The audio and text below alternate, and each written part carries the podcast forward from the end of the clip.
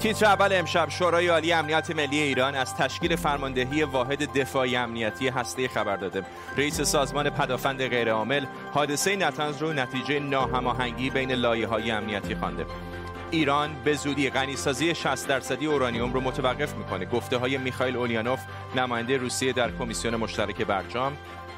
و خوشگلا باید برقصن. امشب میلیون ها نفر در اروپا در رأیگیری برای انتخاب بهترین ترانه سال شرکت می‌کنند. به تیتر اول خوش آمدید.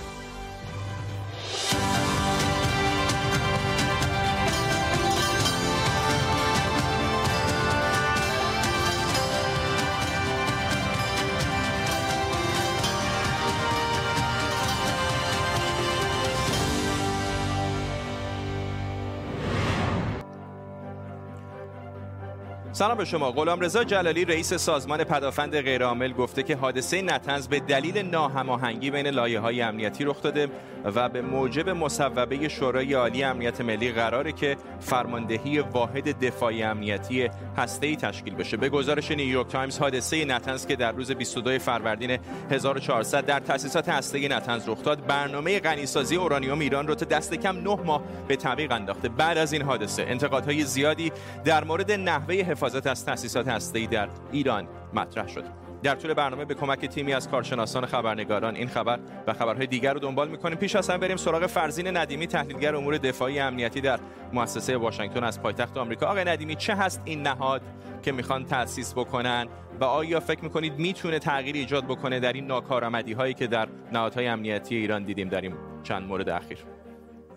آقای سردار جلالی که فرمانده سازمان پدافند غیر عامل ایران هستش اینطور فرمودن که بعد از دو حادثه اخیر در نتنز این سازمان در کنار دیگر مسئولین مربوطه در سازمان در حقیقت امنیت ملی شورای امنیت ملی کشور نشستن بررسی کردن و گزارش هایی که این سازمان دیده داده مطالعه شده و به نتیجه رسیدن که این ناهماهنگی بین این لایه ها به وجود اومده و باید یک فرماندهی واحد برای دفاع و امنیت هسته‌ای به وجود بیاد.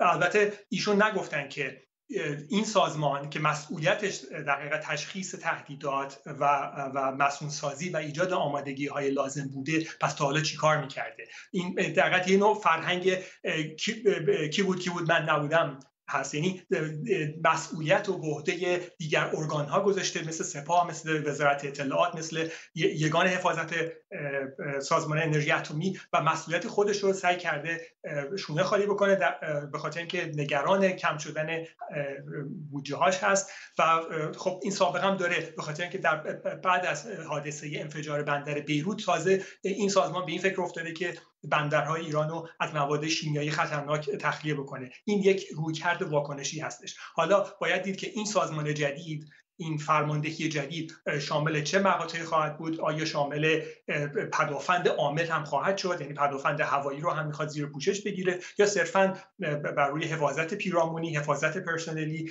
و حفاظت تاسیسات متمرکز خواهد شد؟ همونطوری که کمیسیون در قانونگذاری اتمی آمریکا انجام میده نظارت بر مسئولیت رو. و خب در ایران چون تمام فعالیت اتمی به صورت دولتی انجام می‌گیره به نظر می‌رسه که این باید یک کرده یک بارچه تری داشته باشه.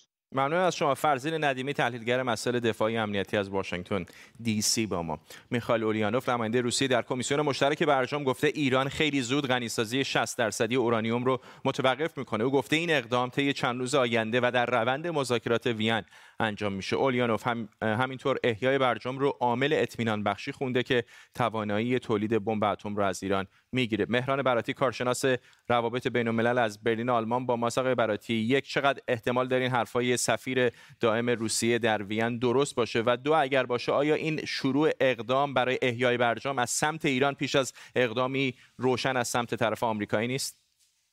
حالا اگر خوشبینی های آقای اولیانوف درست باشه معنیش این است که جمهوری اسلامی پذیرفته آمریکا نمی‌تونه همه تحریم ها رو یک جا برداره جمهوری اسلامی پذیرفته که همه روال کار گام به گام پیش خواهد رفت. آمریکا پذیرفته که ایران بتونه دو میلیون بشکه نفت در روز بفروشه. ایران پذیرفته که برای برداشتن تحریم ها علیه بانک مرکزی بایستی که این قرارداد FTAF مسئله قرارداد مربوط به پولشویی و غیره نهایتا باید به تصویب برسه.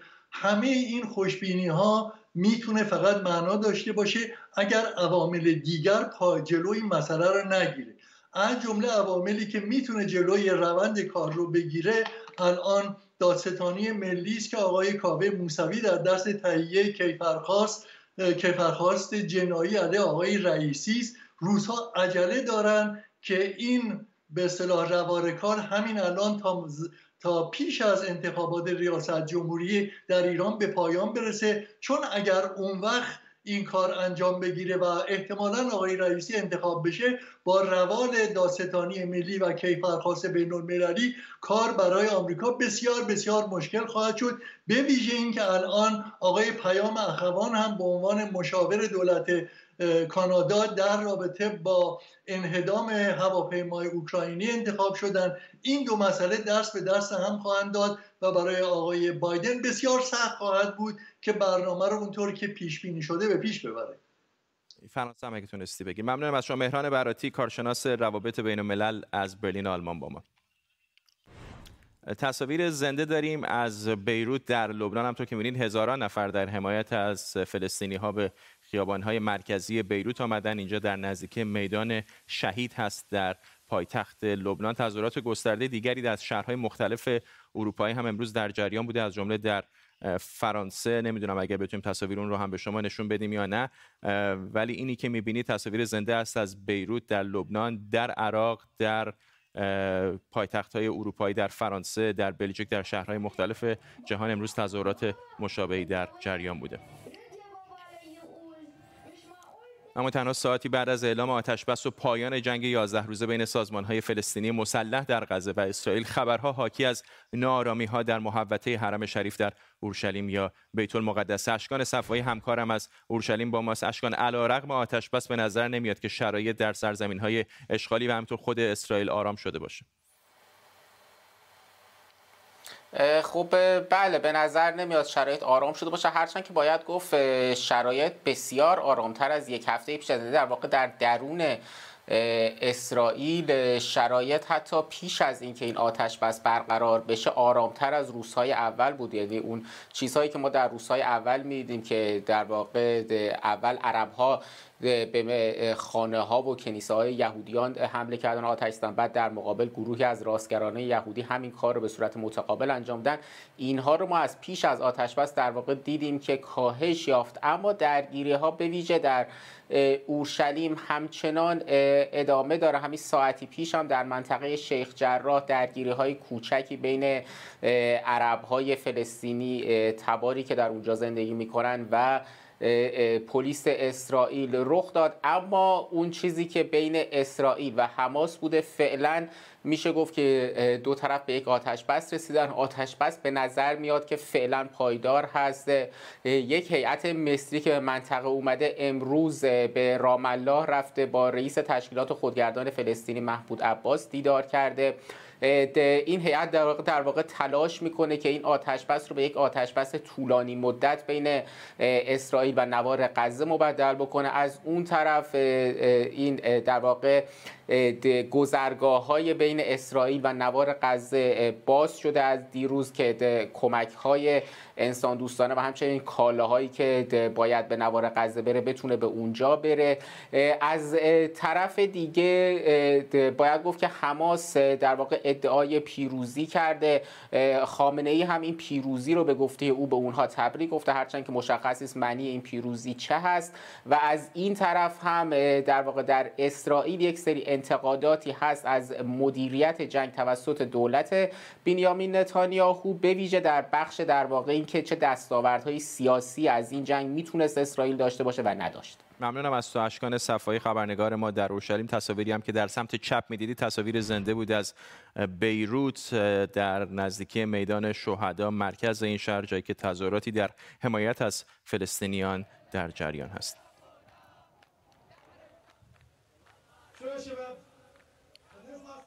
در زیر ذربین امشب آیا امکان برنامه‌ریزی برنامه‌ریزی آنلاین یک تظاهرات خیابانی بدون اینکه کسی ردتون رو بزنه هست؟ یا میشه آنلاین مواد مخدر خرید؟ انگار که دارید یک ساندویچ سفارش می‌دید. امشب از شبکه پنهان هزار توی خواهیم گفت که رد و بدل هر نوع اطلاعاتی و خرید و فروش هر چیزی در اون ممکنه. امشب دارک وب رو زیر ضربه می‌بریم.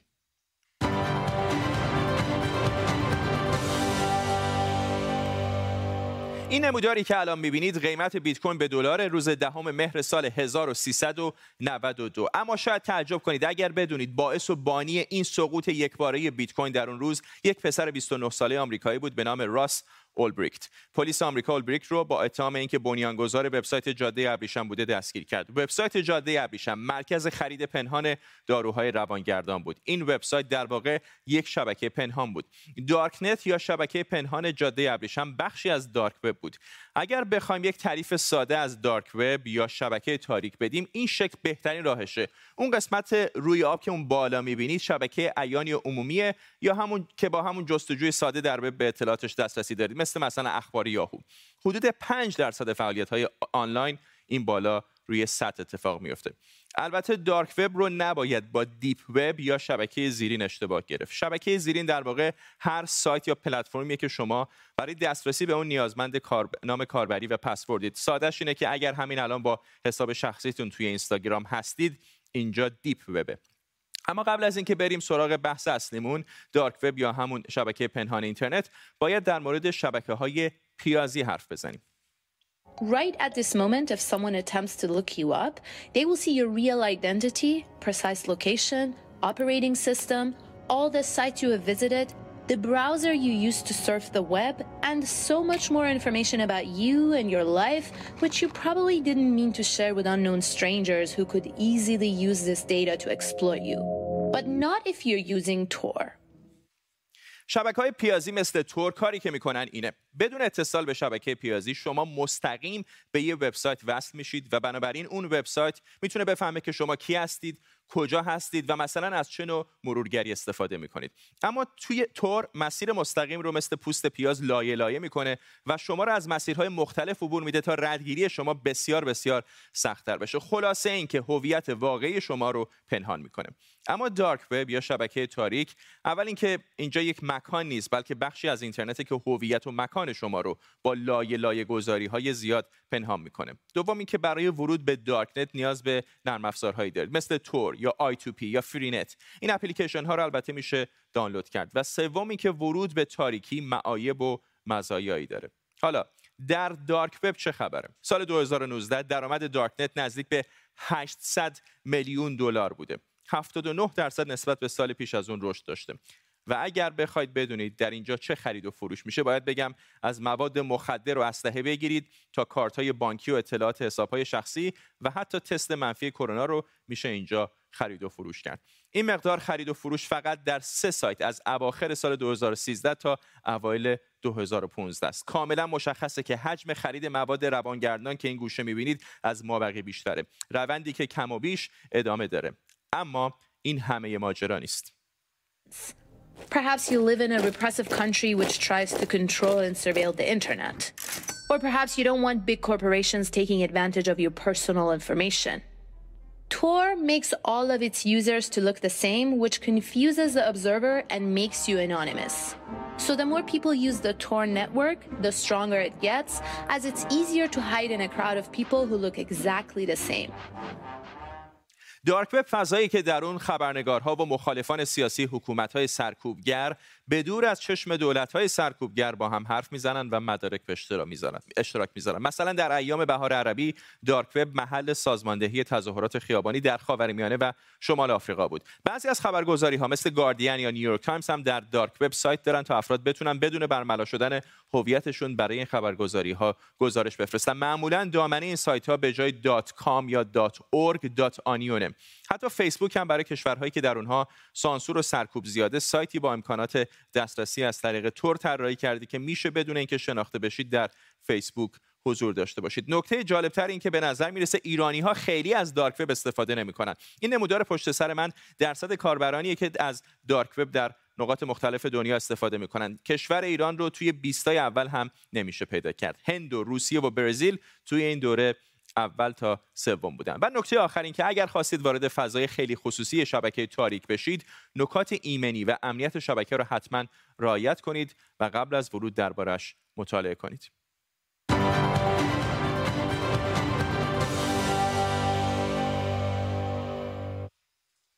علیرضا منافی پژوهشگر اینترنت و امنیت دیجیتال از ترکیه با ماست. آقای منافی بالاخره این دارک وب برای خیر است یا برای شر است؟ برای اینکه خیلی اوقات دولت ها به ما نشون میدن که ببینید این فضایی که توش مواد مخدر میفروشن اسلحه میفروشن کارت اعتباری دزدیده شده رو میفروشن.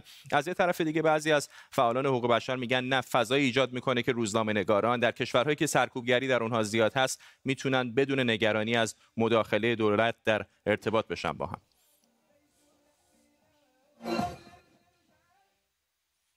میگم که برخلاف اون چیزی که فکر میشه دارک وب یه مقوله جدیده دارک وب به 1970 دیر ساختاش برمیگرده و تقریبا عمرش برابر با عمر اینترنت هست.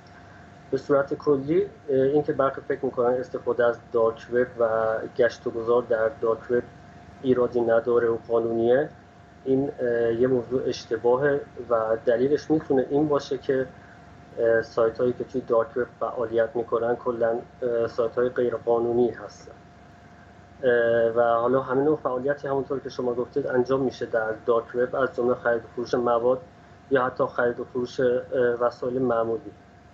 خیلی از کاربرای اینترنت هستن برای اینکه هویتشون فاش نشه از دارک وب خرید و فروش می‌کنن ولی باز همون هم غیر قانونیه و از یه طرف یه موضوع دیگه هست که به محض شنیدن دارک وب چیزی که به ذهن خیلی از کاربران می‌رسه مرورگر تور هست.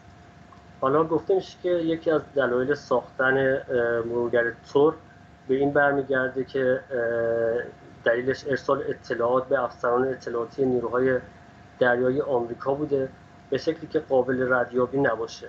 یعنی به صورت کلی بستری امن خواسته بودن درست کنن برای تبادل اطلاعات. و میشه گفتش که تور یکی از امنترین بسترهای ارسال اطلاعات هست. ولی چقدر امن هست؟ حالا تور به طور عام چون بیشتر از همه استفاده میشه می‌خوام ازتون بپرسم. ممکن یک کاربری در ایران در کره شمالی در یکی از این کشورهای بسته بپرسه از خودش که اگر آقای راسال بریک رو اف بی آی تونست در آمریکا پیدا کنه چه تضمینی وجود داره که من رو نتونم پیدا کنم؟ یه تفاوتی که من اول اینجوری بهتون بگم راجع به پروتکل ها پروتکل HTTP تمام داده رو به شکل متن ارسال می‌کنه و دولت ها ISP ها و تمام node ای ارتباطی بین سرور و client می‌تونن اینها رو ببینن. HTTPS فقط header بسته قابل مشاهده و هیچ چیز دیگه این طرف دیگه نمیشه. ولی تور تمام هویت ها رو مخفی می‌کنه و بیش از 6500 تا سرور داره که همگی داوطلبانه است و ترافیک از سرورهای مختلفی عبور می‌کنه. و توی تور سه تا گره وجود داره و هر گره یه پراکسی هست برای گره بعدی. یعنی گره اول فقط IP رو می‌دونه گره دوم فقط آدرس مقصد رو ممکنه بدونه.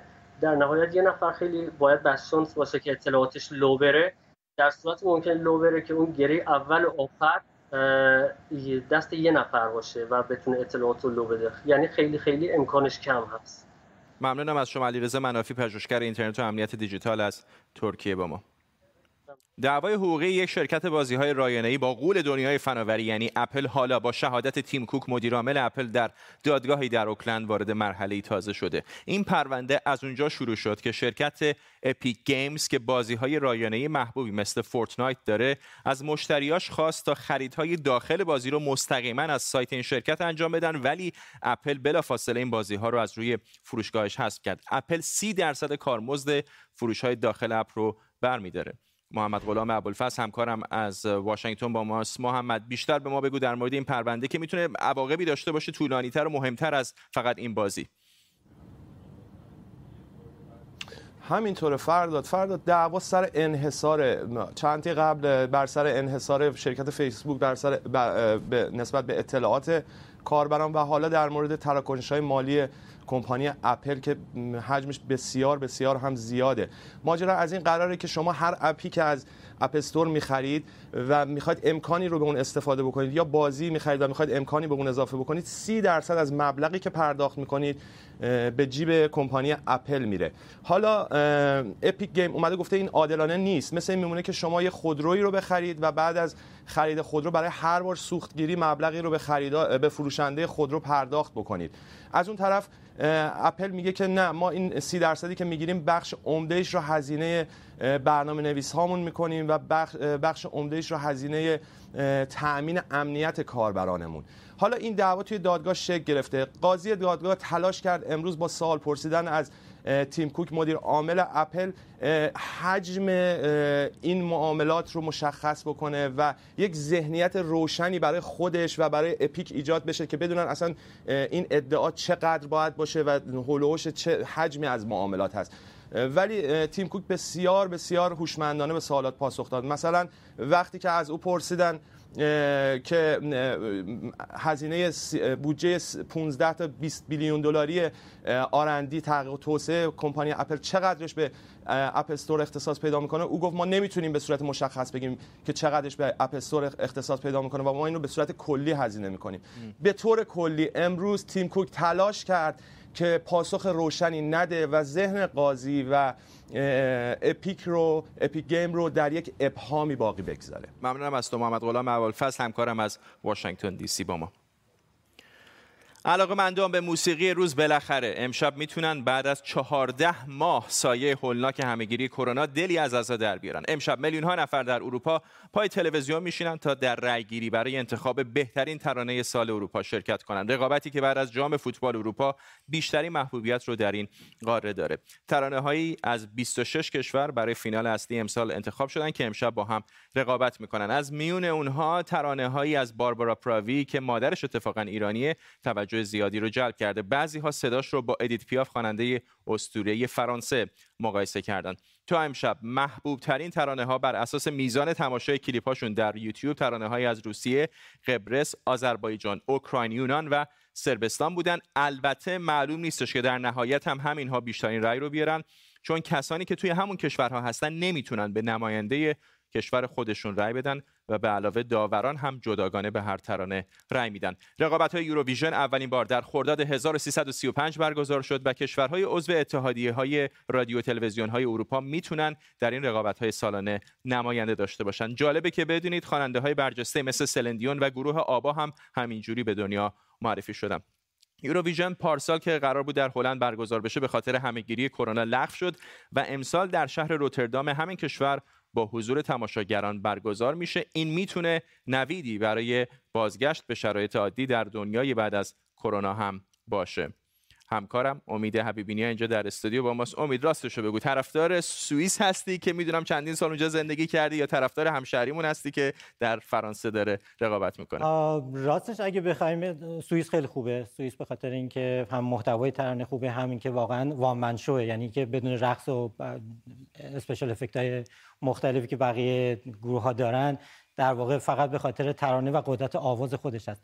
ولی راستش چیزی که توجه منو امسال خیلی جلب کرده و توجه خیلی بر اساس میزان دیده شدن توی یوتیوب هم هست ترانه هست از روسیه به اسم زن روسی یا زن روس از منیژه که تاجیک هست. در واقع زاده دوشنبه در تاجیکستان هست و با انتقادات شدید کسانی که حالا به دولت روسیه و پوتین نزدیک هستن روبرو شده برای اینکه میگن که این تصویری رو نشون میده از روسیه و زن روسی که تصویری هست معترض و در واقع خیلی فمینیستی و کلیسای ارتودکس و دولت پوتین و نزدیکانش در واقع خیلی خوششون نیامده از اینکه این ترانه گل کرده و هم خیلی هم در واقع به خاطر همین رفتن و نگاه کردن و یکی از امیدهای اصلی امشب هست که شاید بیشترین رأی بیاره. پس علاوه بر باربارا یه دونه تقریبا هموطن دیگه هم داریم از تاجیکستان که باید اون رو هم ازش حمایت بکنیم.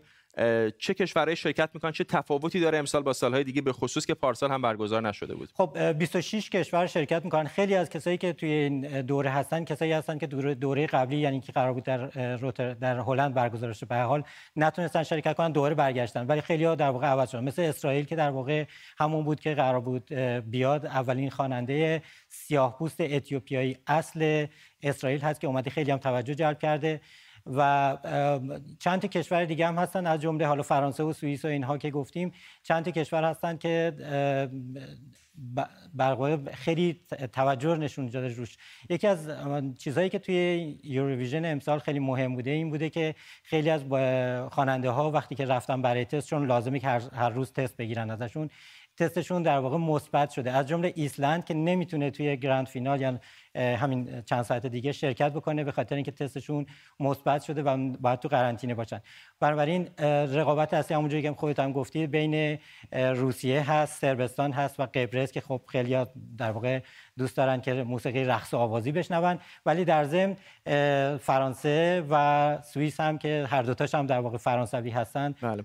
یه جوری در واقع و نماینده فرانسه هم که مادر ایرانی داره باربارا پراوی اتفاقا همکارمون نیلوفر پور ابراهیم هم با اون مسابقه کرده که می‌تونید در یوتیوب ایران اینترنشنال ببینید. ولی فعلا می‌رسیم به پایان تیتر اول امشب. تا فردا ساعت 8 شب به وقت ایران. و تیتر اولی دیگر بدرود.